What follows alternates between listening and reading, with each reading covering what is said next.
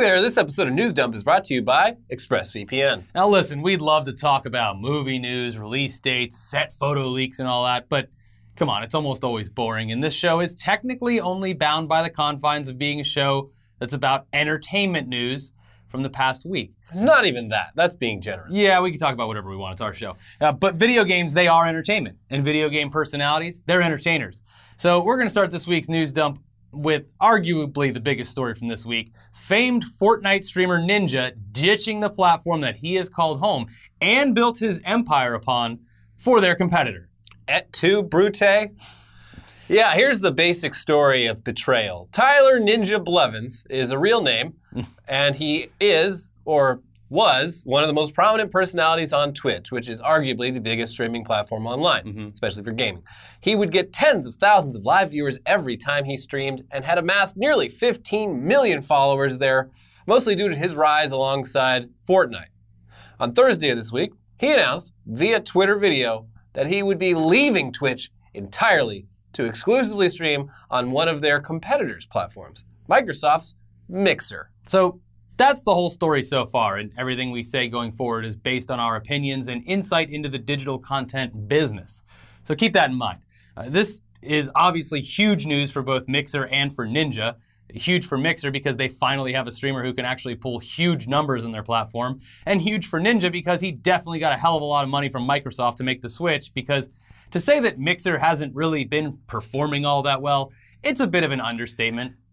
Yeah, I went and checked Mixer.com. Is it .com or TV? I don't know. Yes. I went and checked the website like about 20 minutes after this big announcement, and even with presumably thousands or millions of people doing the same thing I was doing, the top stream had 5,000 viewers, and it was literally a stock music company just streaming a bunch of songs like, hey, please license this. Anyway, since Mixer was originally launched back in 2016 and originally called Beam, it changed the name.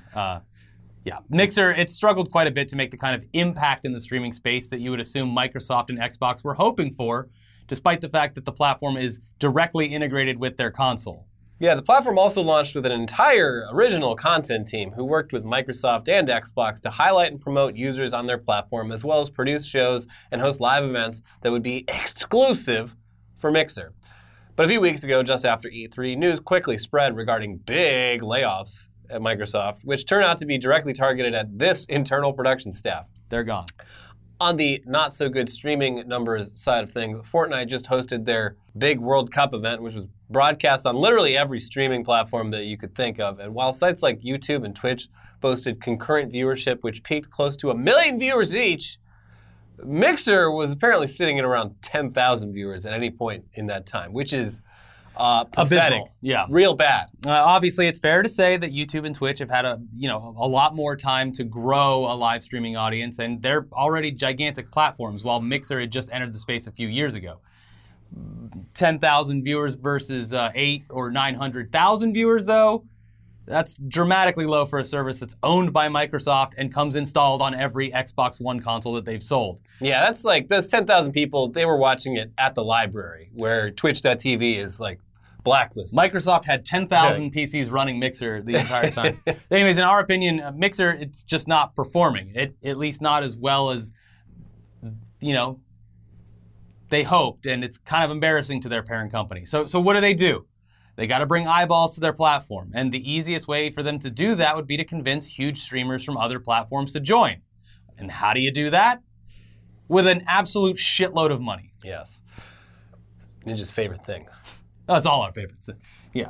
Yeah, yeah. True. Fair enough. Mixer has already done this in the past. They've given streamers guaranteed sums of money to make the switch in order to help build an audience on their service. But deals that they've made previously probably can't even begin to compare to what they offered Ninja.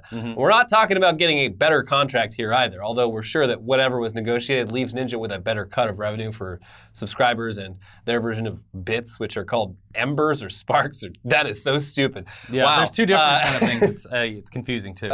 We feel pretty confident in saying this, that Mixer probably dropped a lot of money on a signing bonus to acquire him for however many years his initial contract states. Now, this is in no way supposed to be an accurate guess, but we would imagine a signing bonus of around $10 million. That's probably close. And that's just for free. Yeah. Although we wouldn't be surprised if it were more than that, considering that it's been pretty much confirmed that he was making somewhere around $500,000 a month while streaming on Twitch, even though not all that money comes directly from Twitch, but also includes sponsorships and endorsements, but like... Still a lot of money. Yeah. Ninja doesn't even get out of bed and put pants on for less than like $10 million, so. So if our hypothetical signing scenario is even close to that, or is actually more than what we think, why would Microsoft pay so much money to bring one specific person to the platform? Well, okay, let's look back at 2013 when the Xbox One was first released. In the last 3 months of 2013 alone, Microsoft spent around $30 million in marketing, almost entirely because of their new console release.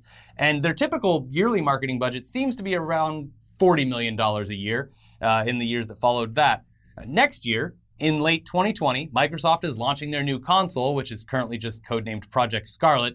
But aside from that, they've got their recently revised Xbox Game Pass program, which also goes into PC Game Pass, basically, their new cloud streaming platform, as well as all of their announced or yet to be announced console exclusive games that will come pouring in upon the release of this new console. Yeah, so by signing an exclusivity deal with their streaming platform, Microsoft now has one of the most influential gaming personalities on their platform and on their payroll. And whatever they're paying them will probably end up being a bargain for them as opposed to traditional marketing. And we feel pretty confident in saying that Ninja will most likely end up playing a lot of these games on their streaming platform, which is on their console, in addition to their website and various apps. When you start to think of this in terms of business, it makes a whole lot more sense. Yeah. For Ninja, though, money is money. And you know he's not spending it on furniture. And guaranteed money is the best kind of money, even if he's only able to bring over a fraction of his Twitch viewers over to Mixer. Yeah, and now again, this is just us throwing in our 2 cents, which is how much we're basically worth to big companies like this. Yeah, so whatever. Get that money, Ninja. Get that money. His first stream is going to be live from Lollapalooza. And you'll see... IRL? No, he plays games at Lollapalooza. What? That's the fucking lamest way possible to experience a music festival. Anyways, you'll see that big influx of curious people the first time, and then it'll taper off a bit, I'm sure. Nah, but I really want to drive this home. Get gaming the fuck out of our music festivals. That is the most troubling thing I've heard all day. Out of all of this? Yes. Okay. Well, get your own fucking festivals. It'll be interesting to see how Twitch responds to this, and with how Twitch has been responding to anything lately, they probably just do nothing, and they'll just take the hit instead of trying to counter with substantial offers of their own. They can't do that with Ninja. He's already signed, but for other people, you'll probably see more coming over to Mixer because of this. And the reason they're not going to give anyone substantial offers, that's because their parent company is Amazon, and Twitch just seems to be a source of passive income for them. We bought this thing, and it turned out to be really successful through no work on our end. Yeah. Wow. Oh, yeah, they already took away his verified badge on Twitch. Real petty. Anyways, it looks like in the wake of Ninja joining Mixer, though, other huge influencers are already following his lead, because shortly after Ninja's announcement, Tommy Wiseau announced his new Mixer channel as well. So checkmate, Twitch. Oh, hi, Mixer. Has he ever streamed on any platform? I don't know. A very interesting timing, because I'm almost positive he's not receiving any money in exchange for this. Oh, Microsoft, you want to give me some money to stream on the platform? No, Tommy. Okay, I'll do it anyway. Okay, but this Ninja guy, he's the biggest streamer. I'm the biggest director. Yeah. Didn't you see my movie? My favorite take on the Ninja situation was Felix Biederman on Twitter. It was like, wow, for the last month, both Microsoft and Amazon have been simultaneously competing for like Pentagon contracts on surveillance software and competing for Tyler Ninja Blevins. Cool. Yeah. Well, anyway, shit, since we're finally done with that whole story, it's time to move on to our more traditional news dump fair.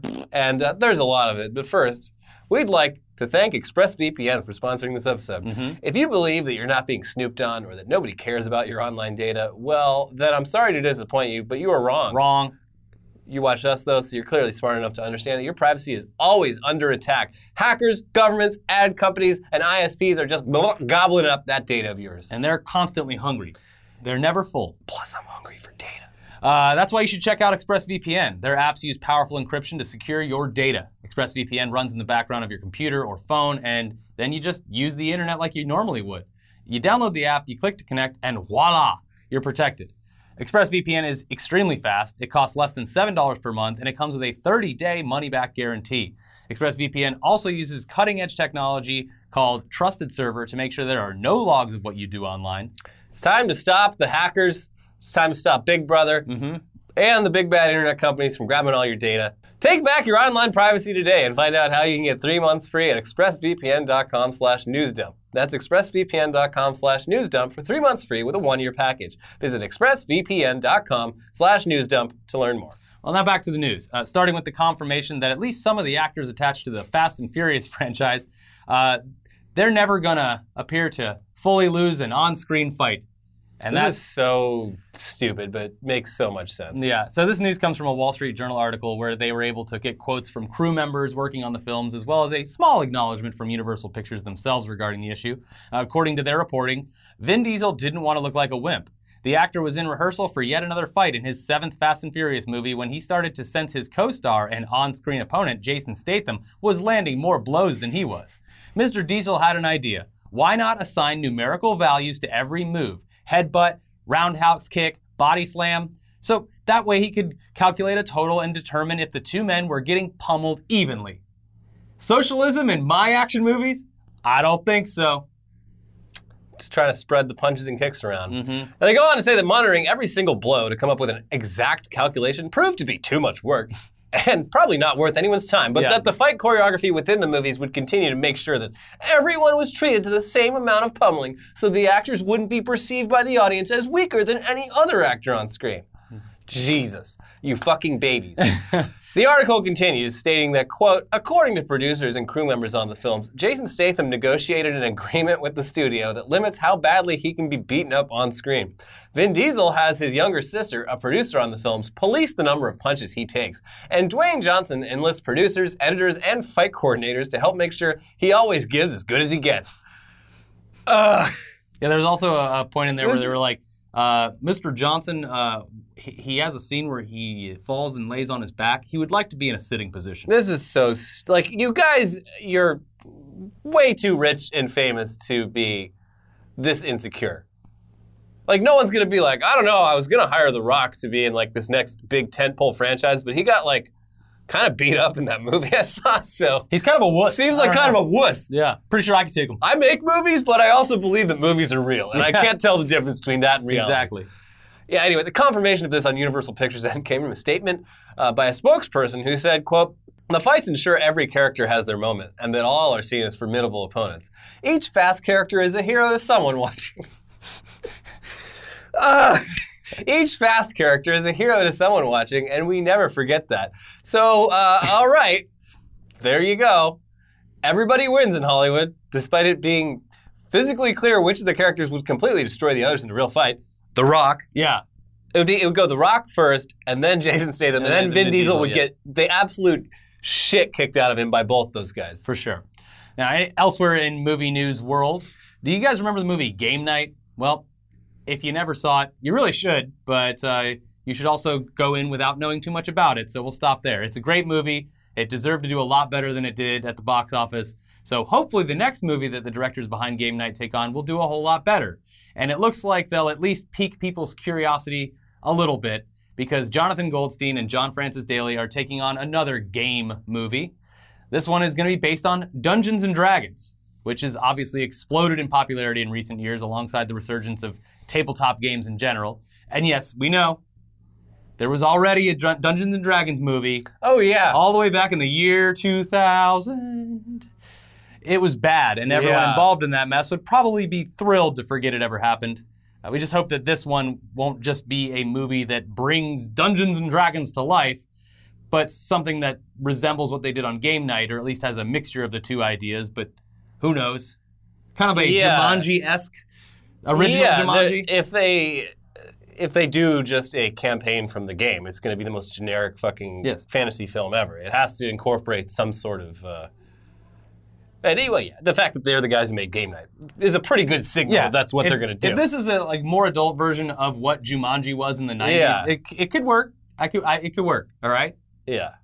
Okay, cool. Anyways, moving on now. We're just about 2 months away from Todd Phillips' standalone Joker movie starring Joaquin Phoenix. It's definitely one of our most anticipated movies this year based on just that first trailer alone. And apparently our hype is not misplaced because not only has Warner Bros. Submitted the film for competition at the Venice Film Festival, which is odd for a comic book movie, but also one of the people in charge of that festival is already singing the film's praises. In an interview with Variety, Venice Film Festival's artistic chief, Alberto Barbera, they asked him about Warner submitting a film for competition at all, but specifically the Joker film, and he responded with, quote, "I have to say, Warner's was convinced pretty rapidly because it's a really surprising film. It's the most surprising film we've got this year. This one's going straight to the Oscars, even though it's gritty, dark, violent. It has amazing ambition and scope." So that's interesting. Yeah. There you go. Joker is Oscar bait, and while it's a damn good sign that people are already throwing that around, the rest of us are just going to have to wait a bit longer. I liked it so much. I liked the movie so much that I would change my Twitter avatar to a picture of the Joker when I'm feeling depressed. Oh, no. You mean the Twitter users that do that are all depressed teenagers?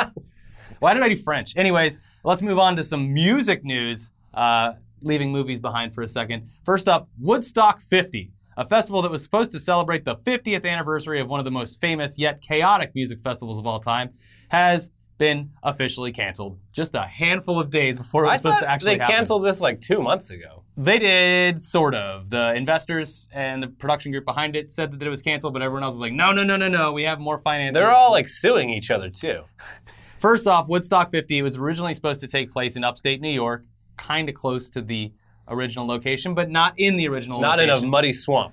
Instead, it was going to be at a racetrack about 150 miles away. But back in June, the fest lost not only the venue, but the event producer as well. So they scrambled. They found new partners and announced that the show would still go on, but that the venue would now be nearly 300 miles south in a completely different state, in Maryland. Lovely venue, though, Merriweather Post Pavilion. Okay. Great album, too, by, what was that band that did it? But according to our president, a real shithole of a state. No. Problems continued to pop up, and then starting a few days ago, some of the biggest acts that were scheduled to perform, like Jay-Z, the Raconteurs, and Miley Cyrus, they all made the decision to just back out of the show entirely. Once the acts started leaving, that was that. And a spokesperson for the event simply put out a statement which read, "We are saddened that a series of unforeseen setbacks has made it impossible to put on a festival we imagined with the great lineup we had booked and the social engagement we were anticipating." Well, you know, you could always turn it into a gamer festival. Sure. Just wheel in a fucking bunch of computers, boot up Fortnite, it's a free game. Get Ninja out there. Boom. That's where the money is now. Ninja's in the mix. Yeah. But hey, it's not all bad news for music this week, because starting on Friday, people will finally be able to, they'll be able to listen to Tool, their entire incredible discography of albums, on streaming platforms for the first time ever. Yeah, they've been not allowing that for a long time. And yeah, as much as I like to think I'm not completely shackled to online streaming, like I kind of forgot Tool existed for a while there. Because it's not on Spotify, it must not exist. I enjoy all of their live performances whenever they come to town and it's a fun. Anyway, in addition to that, they've also announced a release date for their first new album in 13 years. Yeah. It's gonna be titled Fear Inoculum, and it'll be released in just a few short weeks on August 30th. Yeah. I'm assuming the entire album will be about what it's like to grow wine in Arizona. Yes. Which can't be easy. Out of just uninhabitable dirt. Yeah. Yeah. And in other music streaming news, Viacom continues to capitalize on their acquisition of Pluto TV in a positive way by announcing that they're bringing back the real MTV, thanks to the free streaming TV network. By the real MTV, we mean that they're launching channels that literally only play music videos nonstop, 24/7, which is something people have been begging for over the years. Yeah. Yeah. Obviously, these days, you could just go over to YouTube. Well, you're already here. You can go here and watch whatever you want, but it's still cool to see that they're making these channels available for people who want either a more curated mix of music or something to leave on in the background of a party. Yeah. The channels that they've introduced to the Pluto TV lineup, they're available now, and they are Yo MTV, and that is it's going to consist mainly of hip-hop, R&B, Latin artists. There's Biggest Pop, which is, well, recent videos from the biggest artists in the world, and also Spankin' New, which I'm interested in. It'll apparently be curated videos from artists that are trending on charts across all genres of music. So will there be pop-up fun facts on these videos? That was VH1, actually, that did pop-up video. But VH1, still owned by the same company. VH1, please forfeit the patent on the pop-up video. It's all owned by Viacom, so that's a possibility. All right. Yeah. I want to see those facts. Yes. And finally, in music news, the greatest live band in the world, Rammstein. Rammstein, you fucking... You jerk. Rammstein recently gave a big feek deek to Russia and their anti-LGBTQ laws when the guitarists for the German metal band kissed. They're both men. They kissed on stage during a show in Moscow. Yeah. According to Rolling Stone, the gay propaganda law was passed in 2013 by President Vladimir Putin, and the law bans materials that would present distorted ideas about the equal social value of traditional and non-traditional sexual relationships. The law is also enforced against foreigners who may be arrested and detained for up to 15 days or fined up to 5,000 rubles, then deported. It should be clear that basically just being gay is considered gay propaganda. Mm-hmm. They're like, oh yeah, just don't do gay propaganda. Just don't exist. And what exactly is gay propaganda? Well, anything gay. Just being publicly gay at all. So yeah, Rammstein more than likely broke the law by kissing on stage, but they obviously did it on purpose in defiance of the law as a protest and as a goof. Mm-hmm. Nothing's happened to them yet, and they do have another show in Russia happening Friday night in St. Petersburg. But let's be honest. Who the fuck is going to try to arrest these fucking guys? Yeah, look at them. They'll light you on fire. Yeah. I just hope they double down and just bring out the giant inflatable dick that sprays foam all over the crowd like they've done at previous concerts. Really lean into this. Yeah. Breaking Russia's weird, dumb laws. And then he extends his angel wings and blows fire all over the people that try to arrest him. Mm-hmm. Anyways, for trailers this week, here's what's worth watching once you finish this video because we can't show them to you. The Green Goblin and Batman team up for a new movie from A24 called The Lighthouse. The film chronicles the story of two lighthouse keepers as they are faced with solitude, but start to lose their sanity and become threatened by their worst nightmares. This one's going to be released October 18th. Willem Dafoe and Robert Pattinson. Ah. Yes. Yes, you get the joke. All right. Well, if that's a little too heavy for you, also releasing on October 18th is Jojo Rabbit, which is written, directed, and starring Taika Waititi. It's a fun romp set during World War II when an awkward young German boy whose only ally is his imaginary friend Adolf Hitler has his naive patriotism tested when he meets a young girl who upends his worldviews. And those worldviews being Nazism. Taika Waititi is Hitler in this, so. Yeah, he's a half Jewish, half Maori Hitler. Next up is one of Netflix's most ambitious, anticipated, and probably most expensive movies, The Irishman. And this is obviously directed by Martin Scorsese and stars Robert De Niro, 30 years younger thanks to technology. I saw pictures from this and I was like, weird, bit weird. It also stars Al Pacino and Joe Pesci, who hasn't been around in a while. Cool to see him. Yeah. The Irishman is the story of Frank Sheeran, Ed Sheeran's dad, he's a mob hitman and a World War II vet who develops his skills during his service in Italy. Now an old man, he reflects on the events that defined his career as a hitman, particularly the role he played in the disappearance of labor leader Jimmy Hoffa, his longtime friend, and his involvement with the Bufalino crime family. The Irishman drops on Netflix and in select theaters on September 27th. All right.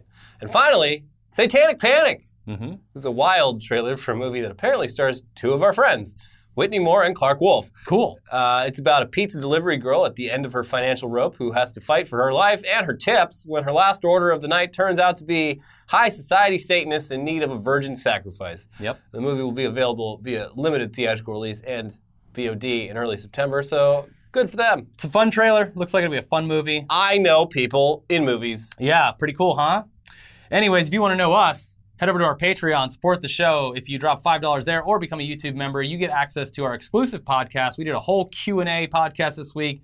Lots and lots of questions, lots and lots of answers. Check that out if you're a member or a patron. And then if not, check out the latest episode of Tech News Day. Also stick around for last week's episode of Weekly Weird News. Yeah. And there'll be a brand new episode of Weekly Weird News coming very, very soon. So just sit in your chair and wait. Yeah, be a patient little boy. Don't move.